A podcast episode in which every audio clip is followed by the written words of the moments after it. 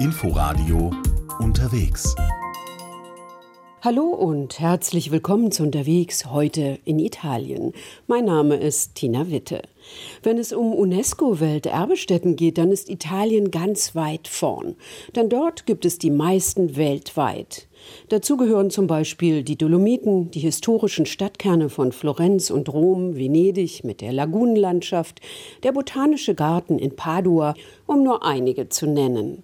Die italienischen Städten sind ideale Reiseziele für alle, die sich für Geschichte, Kunst und Kultur interessieren. Wir besuchen in dieser Sendung die Säulengänge in Bologna, aber zuerst geht es Richtung Süditalien.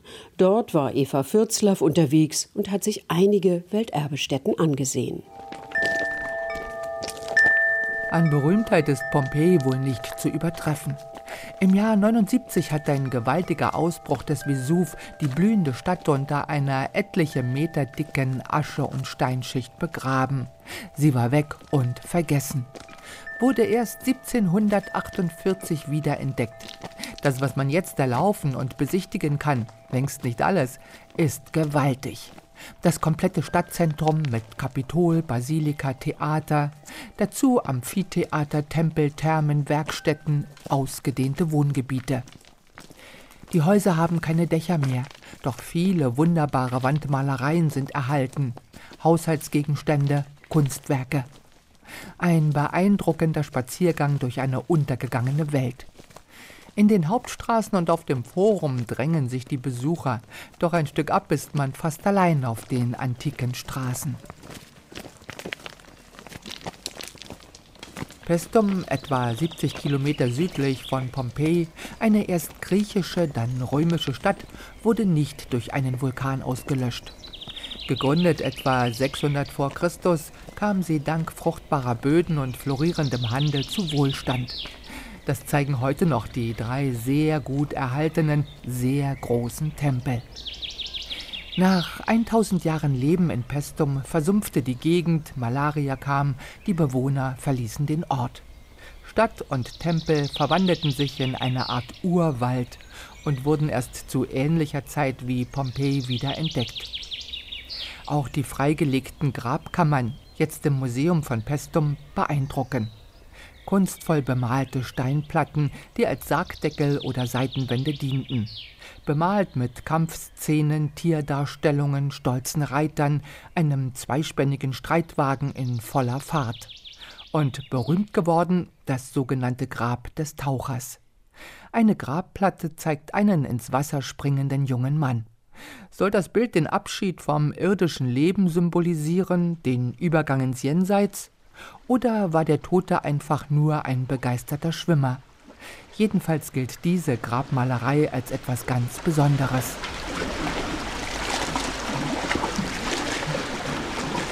Südlich von Pompeji ragt die landschaftlich spektakuläre Halbinsel von Sorrent ins Meer. Ein Bergrücken mit über 1000 Meter hohen Gipfeln fällt steil ab zur Küste. Und weil zwar fruchtbarer Boden, jedoch kein Platz, hat man schon vor weit über 1000 Jahren an den steilen Hängen Terrassengärten angelegt. Viele, viele Etagen übereinander, wo Zitronen wachsen und Wein. Amalfi Coast is World Heritage Site for its famous terrace. Diese uralten Terrassengärten am Südhang werden immer noch bewirtschaftet und machen die Amalfi-Küste zum Welterbe. Der Weinanbau dort gilt als ältester weltweit, weil nicht wie anderenorts zwischenzeitlich die Reblaus für Kahlschlag sorgte.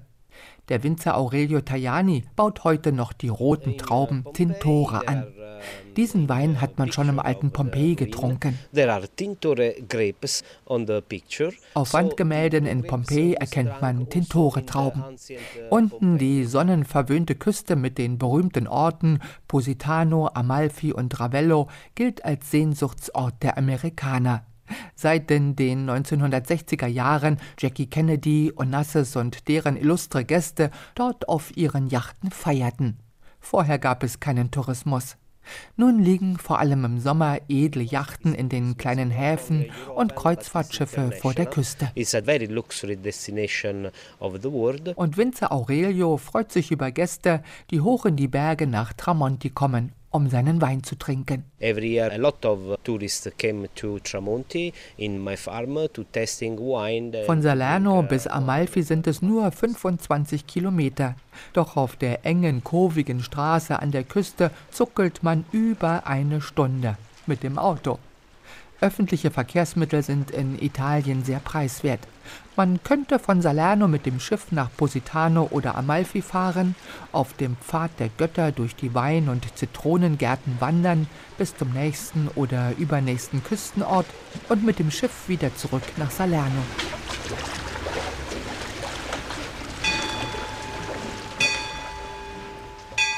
Etwa auf Höhe Salerno, doch im Inland ziemlich mitten zwischen Ost- und Westküste, liegt Melfi. Vor 800 Jahren Hauptstadt des Königreichs Sizilien und Sitz von Friedrich II., Kaiser des Heiligen Römischen Reichs und Enkel von Kaiser Barbarossa. Melfi war so wichtig während dem Mittelalter zwischen Normannen und Schwabenperiode und der war wie eine Hauptstadt für die Region Basilicata dank Friedrichs II. Es gibt heute ein schönes Schloss von Friedrich II. Der wohnte dort und der arrangierte eine starke Stadt und eine wichtige Stadt für seine Emperung. Erzählt Marcella Di Feo vom Basilicata-Tourismus.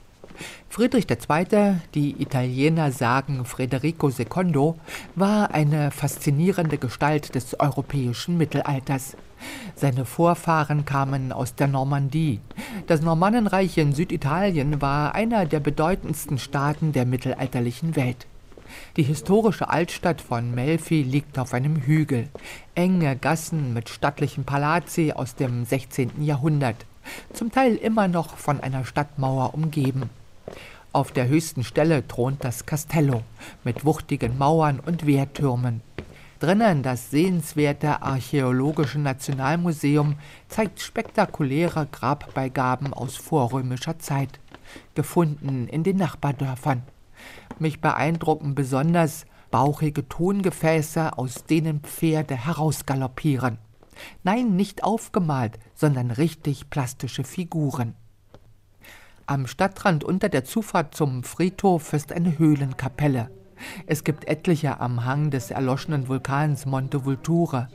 Doch diese Felsenkirche der heiligen Margareta ist die schönste und am besten erhalten. Allora, diese Kirche, ottavo, acht secolo nach Christus. Die Fresko ist 1200. Um 800 wurde die Kapelle in den Tuffstein gegraben und nach 1200 mit Fresken ausgemalt. Doch dann hat ein Erdbeben den Eingang für 500 Jahre verschüttet. Michele Marmora meint, diese Kapelle ist so berühmt, weil ein Fresko die älteste und wohl authentische Darstellung von Federico II zeigt. Angefertigt kurz nach dessen Tod 1250. Ja, dies ist der Friedrich II. mit einer Kapuze El einem Kleid, die Farbe Purpur, ein Falke ein Handschuhe, ein Messer arabisch, eine Blumen mit acht Blumenblatt. Nummer 8 ist immer mit Friedrich II. Und neben dem Kaiser zwei Skelette als Sinnbild des Todes. Es soll die älteste Darstellung des Totentanzes sein, der vor allem in den späteren Pestjahren vielfach gemalt wurde. Vor dem Tod sind alle gleich. Auch ein Kaiser muss sterben. Diese ist die erste Primo Affresco, die Familie Imperiale contra la Morte. Die Tod gesagt, du bist ein Kaiser, muss kommen mit mir. Eine Autostunde weiter östlich hat Friedrich II. das Castel del Monte bauen lassen, ebenfalls auf einer Bergkuppe, allerdings ohne Stadt. Von weitem wirkt es wie ein riesiges modernes Silo, ist sie doch fast 800 Jahre alt. Ein achteckiger Bau, an jeder Ecke außen ein wiederum achteckiger Turm. Auch der Innenhof hat acht Ecken, ja die Zahl acht, von der Michele in Melfi sprach.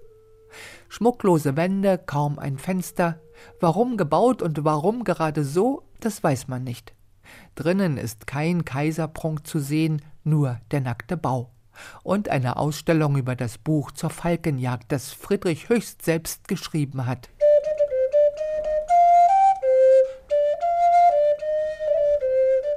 Auf dem Weg zum nächsten Welterbe fahren wir durch die Basilikata. Nur wenige Dörfer und Städte, auf manchem Acker ist vor lauter Steinen kaum Erde zu sehen. Trotzdem sind die Felder bewirtschaftet. Es war und ist eine der ärmsten Regionen Italiens sagt der Archäologe Emanuele Curti. Basilicata was perhaps one of the poorest region in Italy. So poor that is the only South Italian region that doesn't have a mafia. So arm, dass es die einzige Region im Süden ist, wo es keine Mafia gibt. Wo selbst noch im 20. Jahrhundert Menschen in Höhlen wohnten, nicht nur in Matera. Doch dort sind die Sassi ein ganzes großes Stadtviertel unterhalb der heutigen Stadt am Hang an der Schlucht. Ein irres Gewirr von krummen Gassen, schmalen Stiegen, Treppen hoch und runter. Maria Caprioli zeigt auf kleine Steinhäuschen, die wie dicke Klumpen aufeinander hocken. Das hier, das sind gebaute Häuser, aber wenn man in einem Haus reingehen würde, es ist nichts anderes als eine Grotte, aber beim Steinhau mit den Resten hat man dann schöne Fassaden gebaut. Ein Stück weiter im Sasso Cavioso gibt es keine Häuschen, keine Fassaden mit Tür und Fenster, nur Höhlen.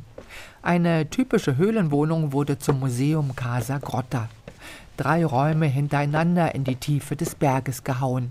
Spärliche Möbel, ein Herd mit Holzfeuer, kein Strom, kein Wasser oder Abwasser. Vorne die Eltern mit den Kindern und hinten dann die Tiere. Große Tiere auch, weil sie von den Tieren gelebt haben, weil sie mit den Tieren aufs Feld gegangen sind und dann auch kleine Tiere. Und dann natürlich, ja, alles die Kacke, alles war drinnen, diese Grotte, oder? Und in dieser Zeit gab es auch sehr viele Malaria, viel Krankheit. Also viele Kinder sind gestorben. Carlo Levi, der nach Süditalien verbannt war, hat in seinem 1945 erschienenen Buch Christus kam nur bis Eboli die elenden sanitären Zustände öffentlich gemacht. Und das Museum im prächtigen Palazzo Lanfranchi oberhalb der Sassi zeigt ein 17 Meter langes Monumentalgemälde ebenfalls von Carlo Levi, mit Szenen aus den Sassi. Damals sprach man von einer nationalen Schande, dass um 1950 15.000 Menschen in Höhlen lebten. Die Bewohner wurden umgesiedelt, die Sassi vergessen. Heute erst schätzt man sie als nationales Kulturgut, weil sie eben über Jahrtausende durchgehend bewohnt waren, seit der Altsteinzeit. Die Sassi sind nun ein großes Museum mit Künstlerwerkstätten, Ateliers und Läden, Cafés, Restaurants, kleinen Hotels in den Höhlen und Ferienwohnungen. Mit Heizung, Strom und Wasser und doch dem Gefühl, in einer Höhle zu schlafen. Wie im Hotel Sextantio Michele Centonse ist dessen Manager. Alle Räume sind frühere Höhlenwohnungen. Die große Restauranthöhle war eine Kirche aus dem 13. Jahrhundert. 1950 lebte hier eine Familie mit zehn Personen, Eseln und anderen Tieren. Alle in diesem Raum. Es lohnt sich, auf die andere Seite der Schlucht zu gehen. Dort beginnt der Moja Naturpark auch mit etlichen Höhlen, die sicher mal bewohnt waren und jetzt als Ziegenställe dienen. Und mit einem grandiosen Ausblick auf die Sassi. Der 70-jährige Eustachio ist in einer Höhlenwohnung aufgewachsen. Jetzt kommt er nur noch, um für Touristen zu musizieren. Sein Instrument Kupa Kupa ist eine schmale, hohe Trommel mit einer Schweineblase bespannt, aus deren Mitte ragt ein Bambusstab.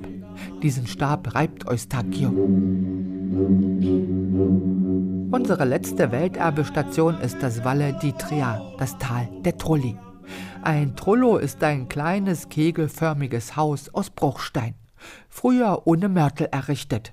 Das Steuersparmodell eines Grafen im 17. Jahrhundert. Wenn der König von Neapel kam, rissen sie den oberen, äh, den Schlussstein weg und das ganze Haus fiel zusammen.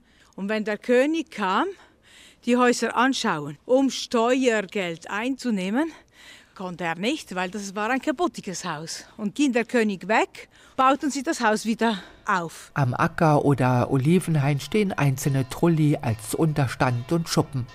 In den Dörfern bilden mehrere zusammen Wohnhäuser. Es gibt Trulli-Herbergen und Ferienzimmer. Und in Alberobello gar ein ganzes Trulli-Stadtviertel. Aus Alberobello, ganz im Süden Italiens, geht es hoch in den Norden nach Bologna.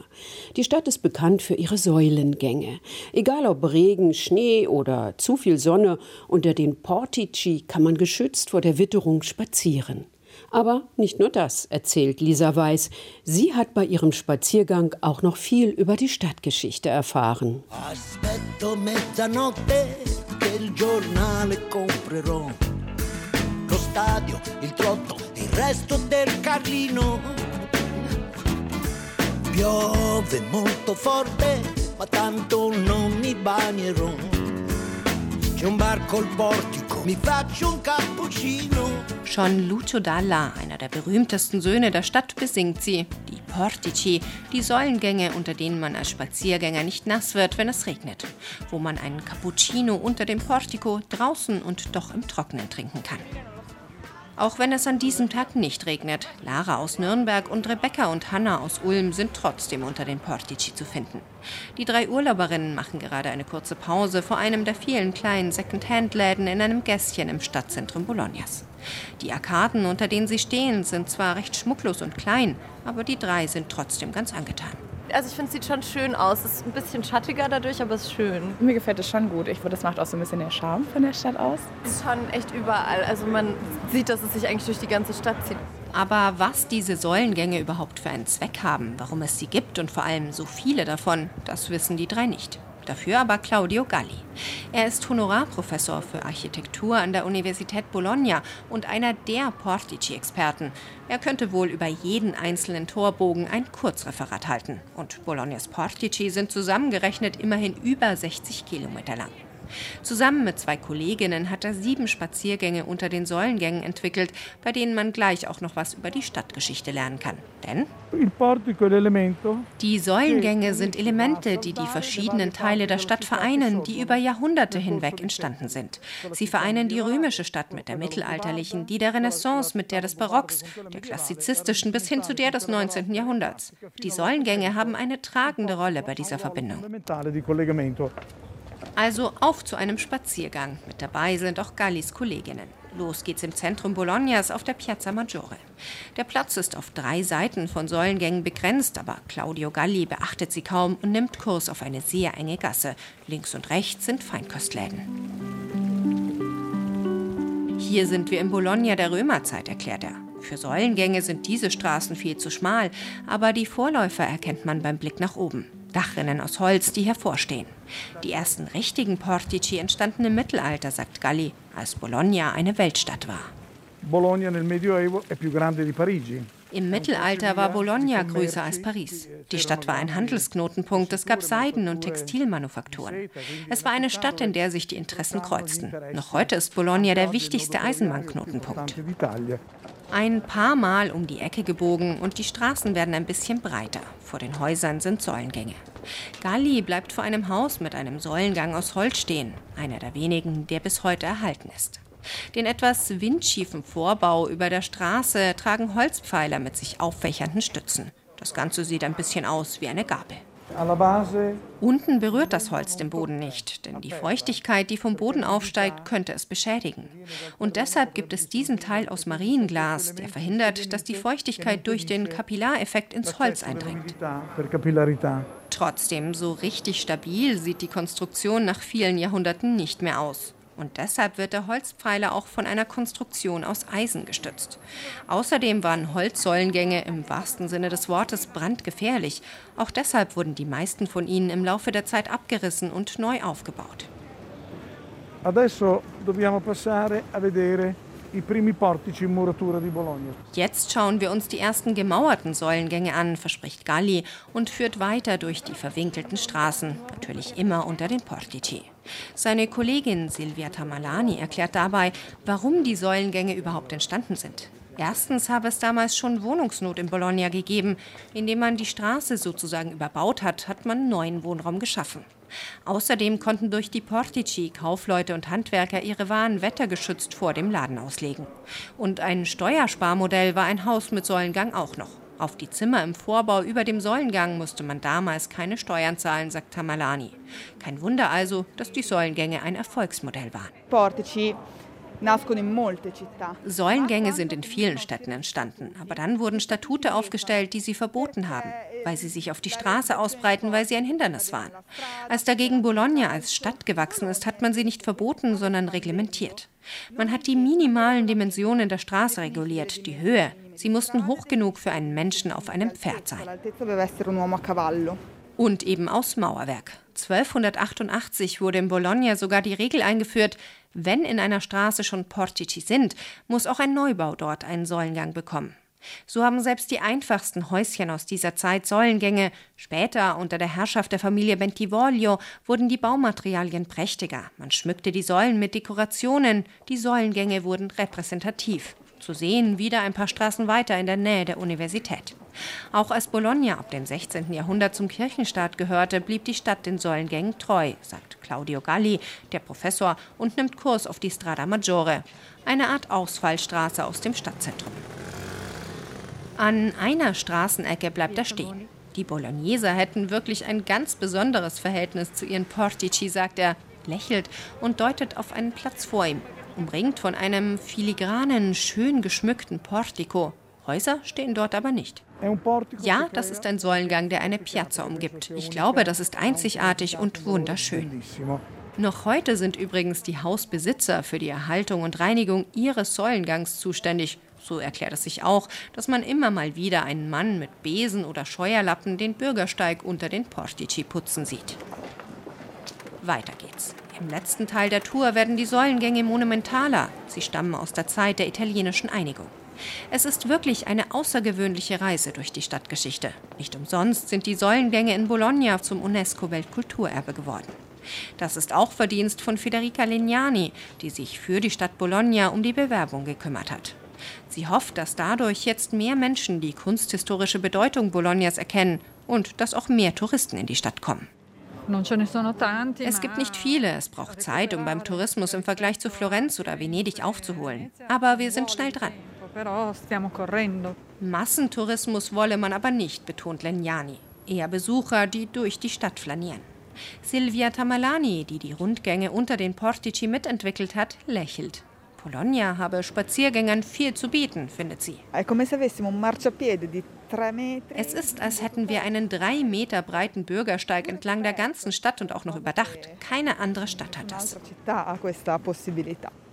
Und so dürfte der Bologneser Sänger Lucio Dalla wohl auch nicht der Einzige sein, dem es schwerfällt, die Stadt und ihre Säulengänge nach dem Spaziergang wieder verlassen zu müssen, wie er hier singt.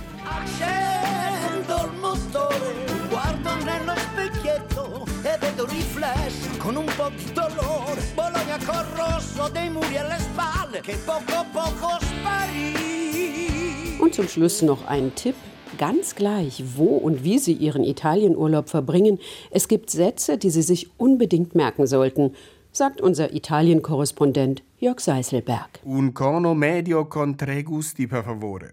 Wörtlich ein mittleres Horn bitte mit drei Geschmäckern. Heißt, man möchte eine Eistüte in mittlerer Größe mit drei Eissorten. Wichtig, Kugeln gibt es in italienischen Eisstilen nicht. Dort wird mit Spateln das Eis auf die Tüte gestrichen. Die Google-Übersetzung für Kugeln, Palle, sollte man in der Eisdiele tunlichst vermeiden. Denn das führt dazu, dass der Mann oder die Frau hinter der Theke entweder schamrot anläuft oder in einen Lachanfall ausbricht. Denn Palle ist nicht die Bezeichnung für eine Eiskugel im Italienischen, sondern das volkstümliche Wort für ein männliches Geschlechtsorgan. Also als Eissorten immer Gusti, nie Palle bestellen. Si paga la cassa. Übersetzt, man bezahlt an der Kasse. Den Satz hören Touristen, wenn sie einen Espresso in der Bar am Tresen bestellen wollen. Dann wird man mit Si paga la casa darauf hingewiesen, dass die Bestellung bitte vorher an der Kasse bezahlt werden soll. Dann erst geht es mit der Quittung, dem Scontrino, an die Theke und dort gibt's dann den gewünschten Espresso, Cappuccino, Cornetto oder was auch immer. In der Espresso-Bar die Arbeit mit dem Geld von dem mit den Lebensmitteln zu trennen, ist eine traditionelle Hygienesache in Italien. Das Vorherzahlen verhindert Zechprellerei. Wer am Tisch seinen Espresso trinkt, zahlt auch am Tisch, dann aber meist das Doppelte. Die Italiener trinken traditionell ihren Espresso am Tresen. Das war unterwegs in Italien. Mein Name ist Tina Witte und wir hören uns in der nächsten Woche wieder. Dann geht es in die Schweiz nach St. Moritz. RBB 24 Inforadio Podcast.